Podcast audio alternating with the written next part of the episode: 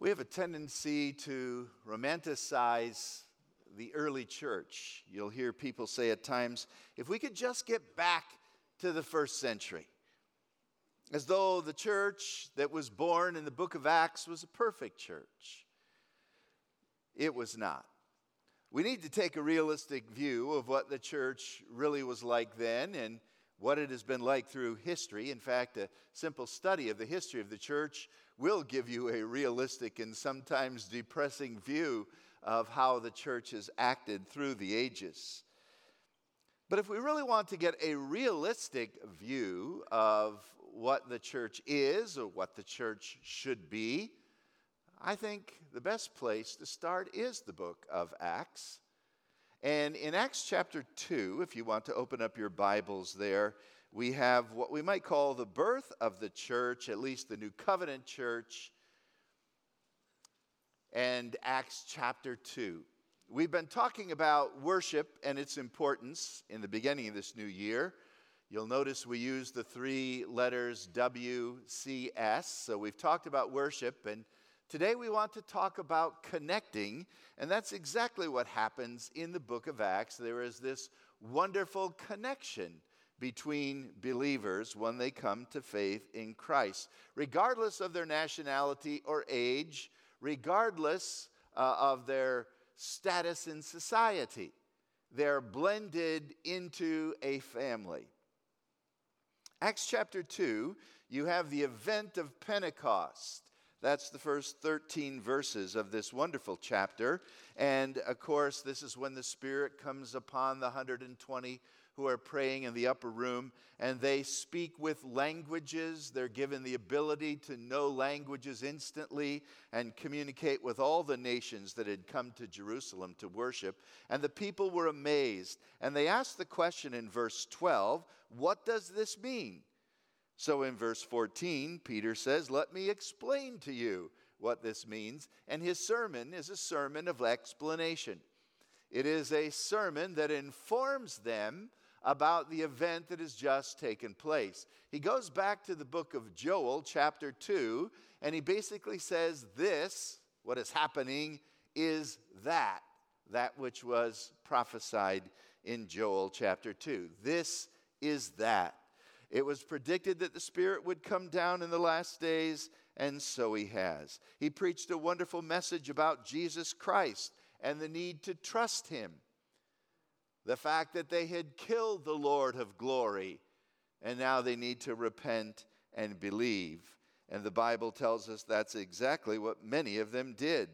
Verse 41 they accepted the message, they believed in Christ. So, after this sermon of explanation and exhortation, they put their faith and trust in Jesus Christ and they were new believers. They accepted the message. Verse 41 they were baptized, and there were about 3,000 people baptized. I remember several years ago when I had the privilege of baptizing some of the new converts in our Chinese church. A Chinese church met in our building. Uh, they didn't have a pastor at the time, and they asked me if I would help with the baptism, and I said I would love to. How many people are being baptized? And they said eight. I said, fantastic. I will look forward to it. And so I got into the baptismal tank, and a couple big surprises hit me. Number one, their testimonies were all in Chinese. and so I stood in the water and just kind of nodded my head and smiled when I thought things sounded good. And the other thing was, of the eight people, all eight gave testimonies. And I was in the water for almost two hours because they kept giving wonderful testimonies. Uh, I was shriveling, but filled with joy. After that, I was prepared for the long time in the water, and they started putting the testimonies in English on the screen so I could read them and have a sense of what they were saying and it was indeed a joyous time. Then they got their own pastor, and I didn't get to experience that wonderful joy. But eight people, almost two hours. I wonder how long they stayed in the water for 3,000 people to be baptized. Course, it wasn't just one person baptizing, they were probably baptizing all over the city in these little mikvahs that we see every time we visit Israel. And uh, other people were baptizing, it wasn't just the leaders. And it was a very interesting situation, but many people came to faith in Christ. So you have the event, and then you have the explanation in the sermon of Peter, and then you have the effect, starting at verse 42. They devoted themselves to the apostles' teaching, to fellowship, to the breaking of bread, and to prayer. And so we want to look at these last few verses, beginning at verse 42 and going through verse 47, because although the first century church was not a perfect church, this is a snapshot of an ideal church. Just recently born, freshly filled with the Holy Spirit. No time to mess it up yet. They'll do that in chapters 4 and 5 and 6. But right now, here's a beautiful picture of what an ideal church ought to look like. We might say, here are the central features of a spirit filled church, of a healthy church, the distinguishing marks of a godly church. Here they are. And it is interesting with this word connect because the church is all about relationships. Your life is all about relationships. And let me talk about relationships from this portion of Scripture in four dimensions. All right, are you with me? Here's relationship number one the early church related to the apostles. And the key word here is teaching. They related to the apostles, and the key word is teaching. For they were devoted, they devoted themselves to the apostles' teaching. The Greek word for teaching is didache, where we get the English word didactic, which means to teach, to instruct, right? And this particular word is the word that is often translated doctrine. Now, it's interesting, in the English, we fill that word doctrine with all kinds of meanings, many of them negative. Oh, I don't want to, you know, be burdened down with doctrine. Let's not always talk about doctrine. It sounds bad. All it is is the teaching of Scripture. Sometimes we do abuse it, but they were devoted to the apostles' teaching. So they had a relationship with the apostles, many of them still alive. Obviously, Peter just preached a message, and they were giving God's message to God's people. So a healthy church is a learning church. A healthy church is committed to the scriptures, to the truth of God. In the Old Testament, you had the prophets who were the mouthpieces of God. And in the New Testament, you have the apostles who get revelation from God and inscripturate it, write it down, put it in a book, and that's the book we have, the Bible. Many of my thoughts from this passage have been enhanced by reading the wonderful writings of John Stott. John Stott said in this section of Scripture, we might say that the Holy Spirit opened a school in Jerusalem that day. The apostles were the school teachers whom Jesus had appointed and trained, and there were 3,000 pupils in kindergarten. That's how it started out. But it was a learning church, and so we need to be a learning church. We need to be focused on the teaching of the apostles. And the teaching of the apostles, you say, you know, aren't they gone? Where do we find the teaching of the apostles? The New Testament. The New Testament is the writing of the apostles or people who were close to the apostles and wrote down what the apostles said, like the Gospel of Mark is really the preaching of Peter, and John Mark just wrote down what Peter said. And these apostles had authority. If you go on in our text, you'll notice they devoted themselves to the apostles' teaching. Verse 43 Everyone was filled with awe, and many wonders and miraculous signs were done by whom? The apostles.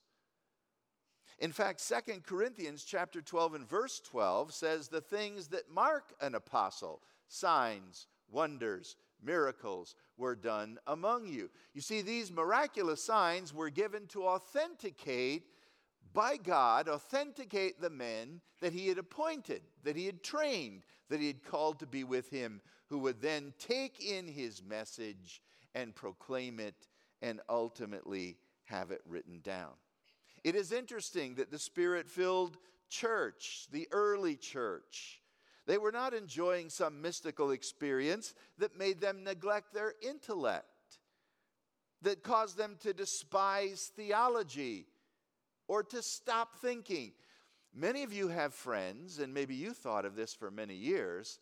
If I'm going to become a Christian, I'm going to have to check my mind at the door before I come walking into the church. I've got to stop thinking because the people who are Christians are non thinkers, they're anti intellectual. Nothing could be further from the truth.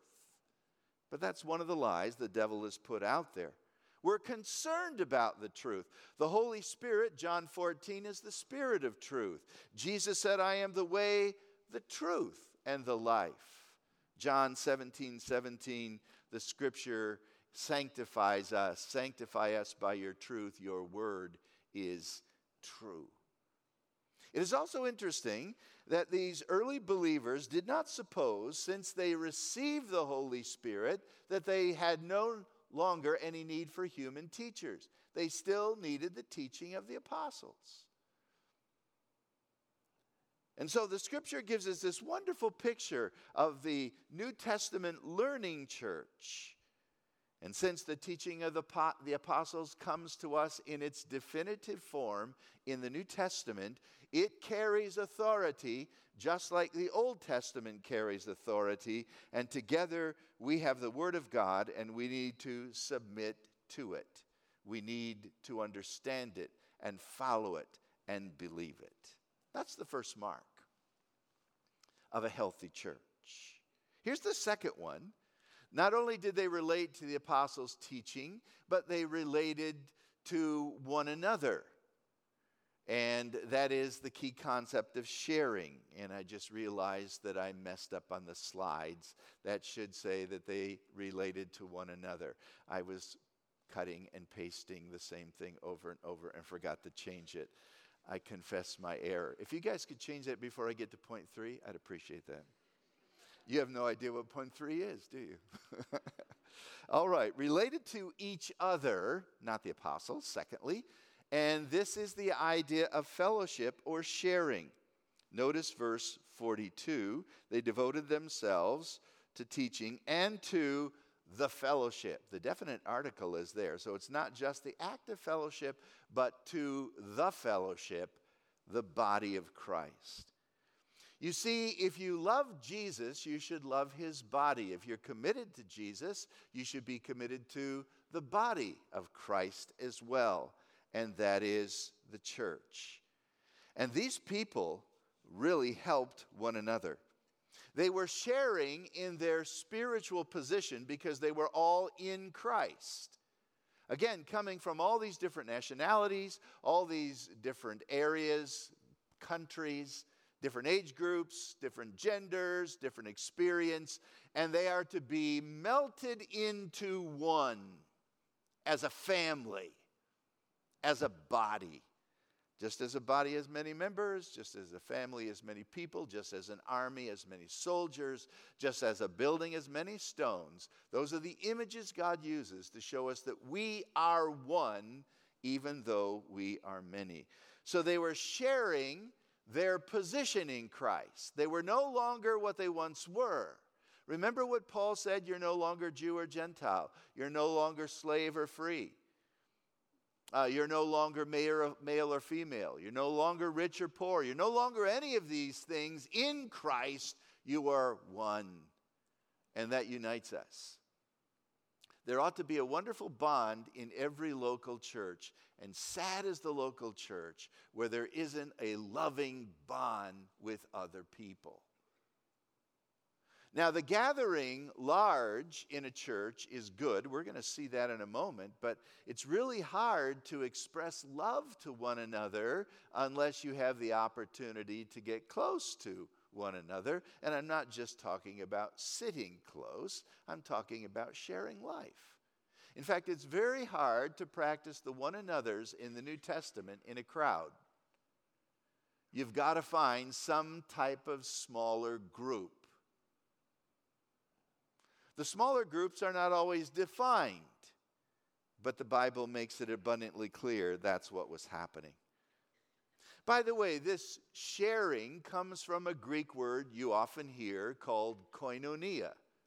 Years ago, we used to name Sunday school classes after Greek names. You had the koinonia class.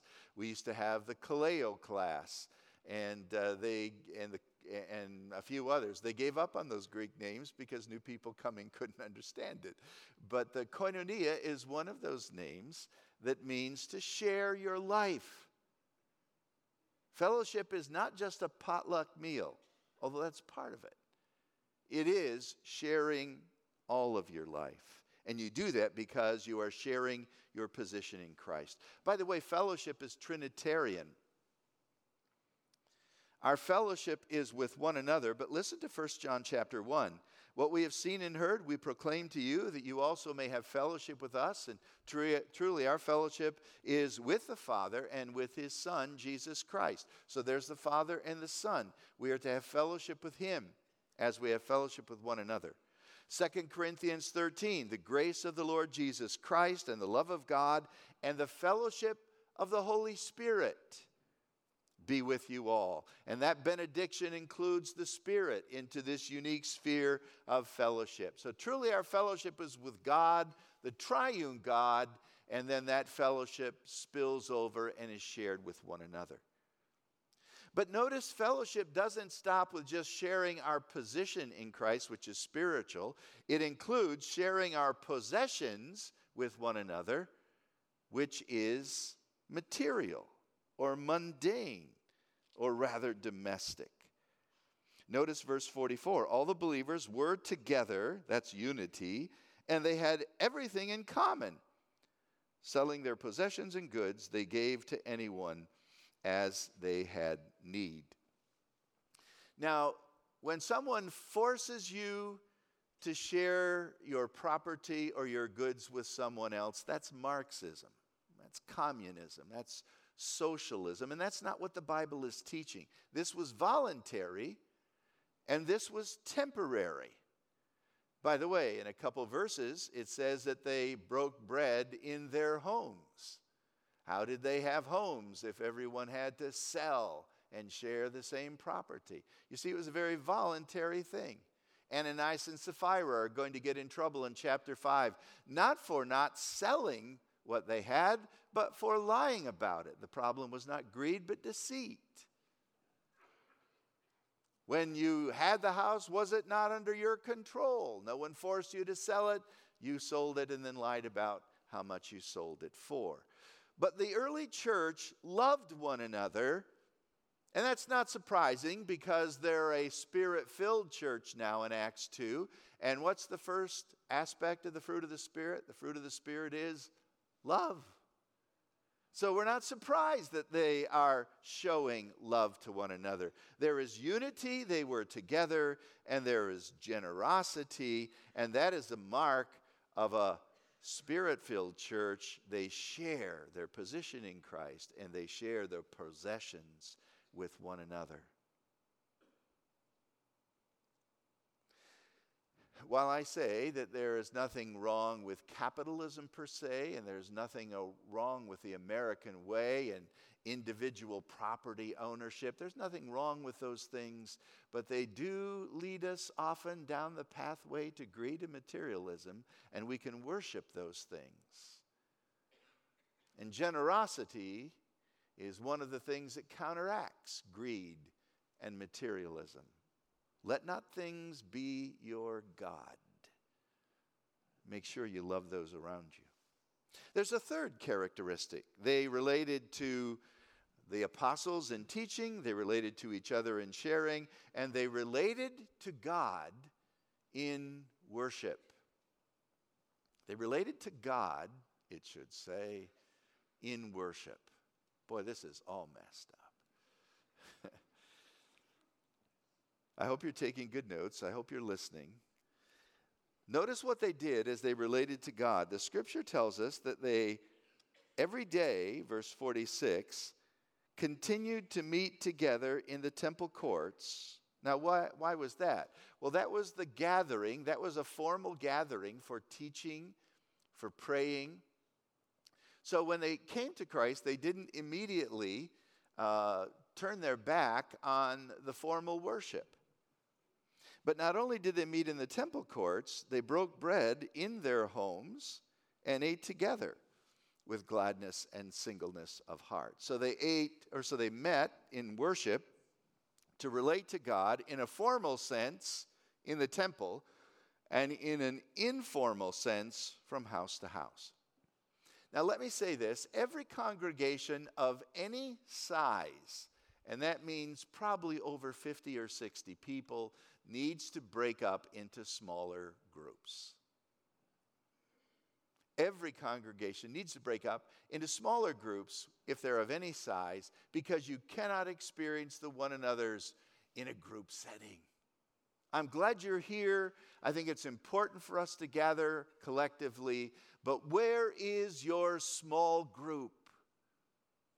And it can, it can be a group that meets every other week. It can be uh, the choir, could be your small group where you develop more intimate relationships and you care for one another and you pray for one another and you share life with one another.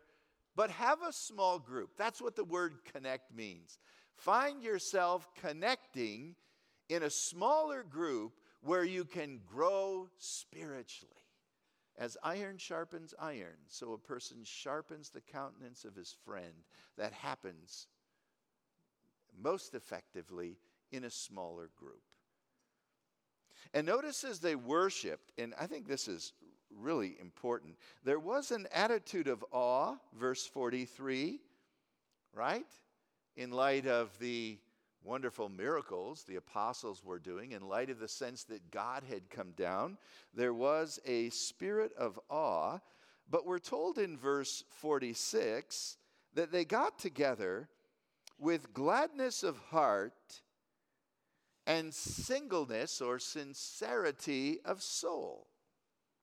So, worship can be large group, small group, and worship can be where there's a sense of wonder and awe, and there's a sense of gladness and sincerity.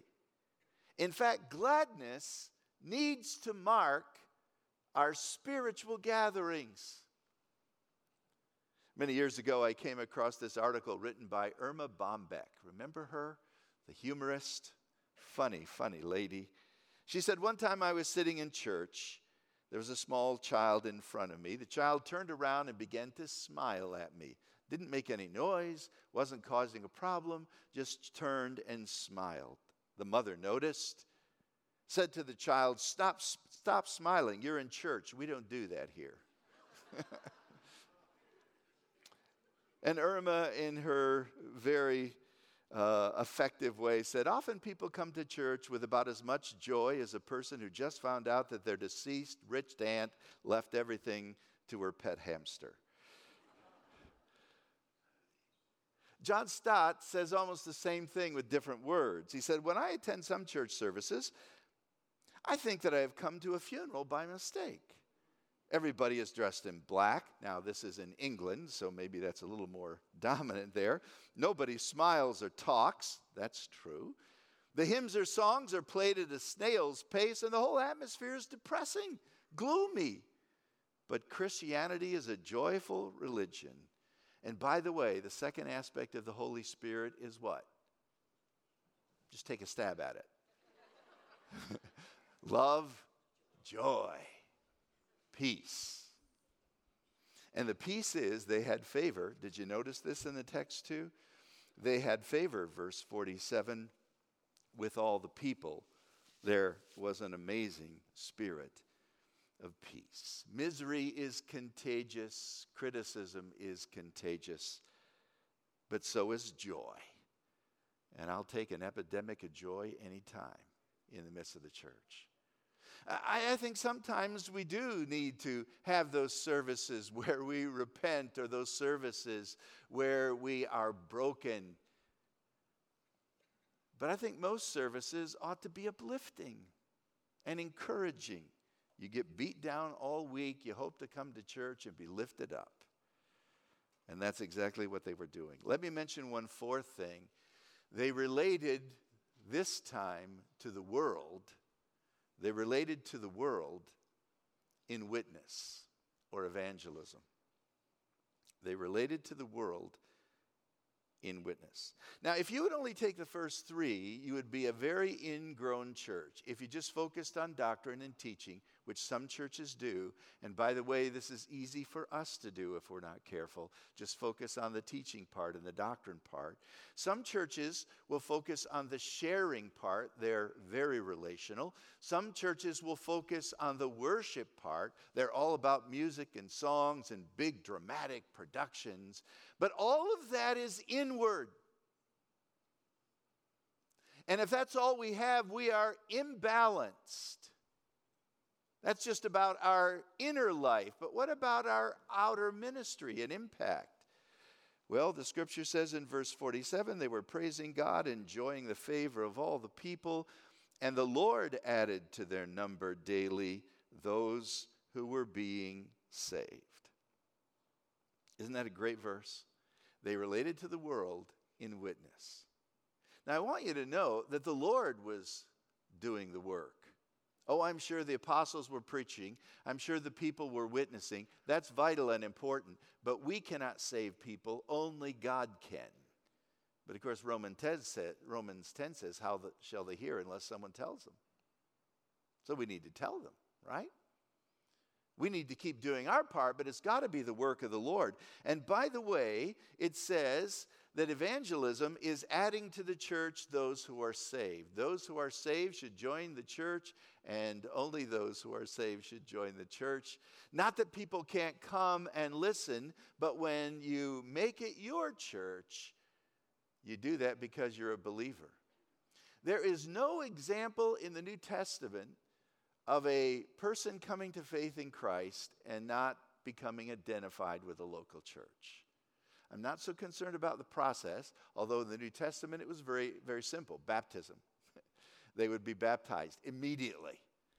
In private, in public, they were baptized, and then they got together with the fellowship. That seems to be the biblical pattern.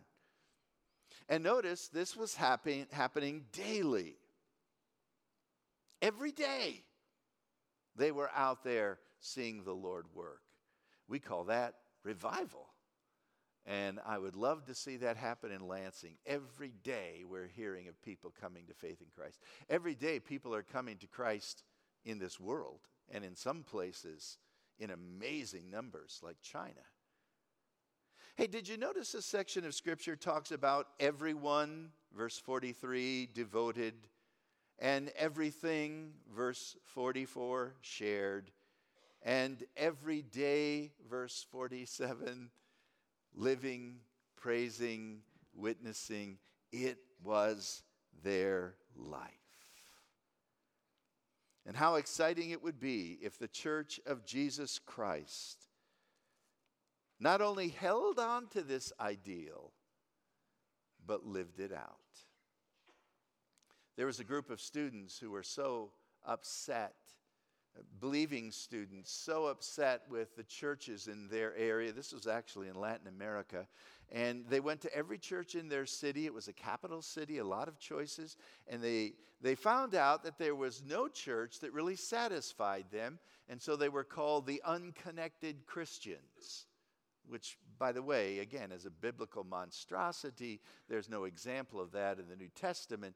But they honestly had come to that position. Someone interviewing them said, Well, what are you looking for in a church? And they mentioned four things. We're looking for a church that teaches the Word of God. We're looking for a church where there's a fellowship of loving, caring, sharing. We're looking for a church that worships God with sincerity, with awe and joy. And we're looking for a church that reaches out, reaches out to lost and dying world. Those are the four things that Luke talks about in Acts chapter 2. Those are our marching orders. And if God's program is the church. And if we connect with the truth of Scripture, connect with one another, if we connect with God in worship and connect with the lost outside of these walls or those who don't know Christ when they come inside, imagine what 2019 could be like. The old evangelist Billy Sunday used to tell a rather story that I think has a powerful point to it. He said many years ago there was an atheist who lived in a small village. He never went to church, didn't care about God, didn't believe in God. But one night, the village church, which was a small building made with wood, caught on fire and began to burn. The town members grabbed a bucket of water, each one, formed a bucket brigade, and ran as fast as they could to church to douse out the flames. The atheist did too, being a good citizen. Grabbed a bucket of water, ran to the church, and his neighbor, sawing him run, kind of made a joke. He said, This is the first time I've ever seen you go to church. To which the atheist said, This is the first time I've ever seen the church on fire. Oh, I get it. if, the church, if the church of Jesus Christ had the burning heart, and they were a burning and shining light like a John the Baptist. If the, if the early church could do it, if we would burn with devotion to Christ and his people and his work, people would come just to watch us burn it would attract attention. People would say, What in the world's happening over there? May God give us the Spirit to connect on all four of these levels. Let's pray. Lord, I don't mean to imply you're not doing anything at South Church, for you are, and we are mightily thankful. We are thankful, Lord, that you are saving people, that people are professing their faith in Christ by being baptized, that people are joining the church. These are not small things, these are great things. That you are growing us and teaching us and filling us and empowering us. All of that, Lord, we praise you for that. But we have to say, in the same breath, Lord, renew us, remake us. Mold us and shape us after your will. Forgive us where we have failed, where our impact is so weak so as to be unnoticed. Lord, I pray that this year might be a year where we take a huge stride in going forward to be the church. For the glory of Christ, we pray. And all God's people said, Amen.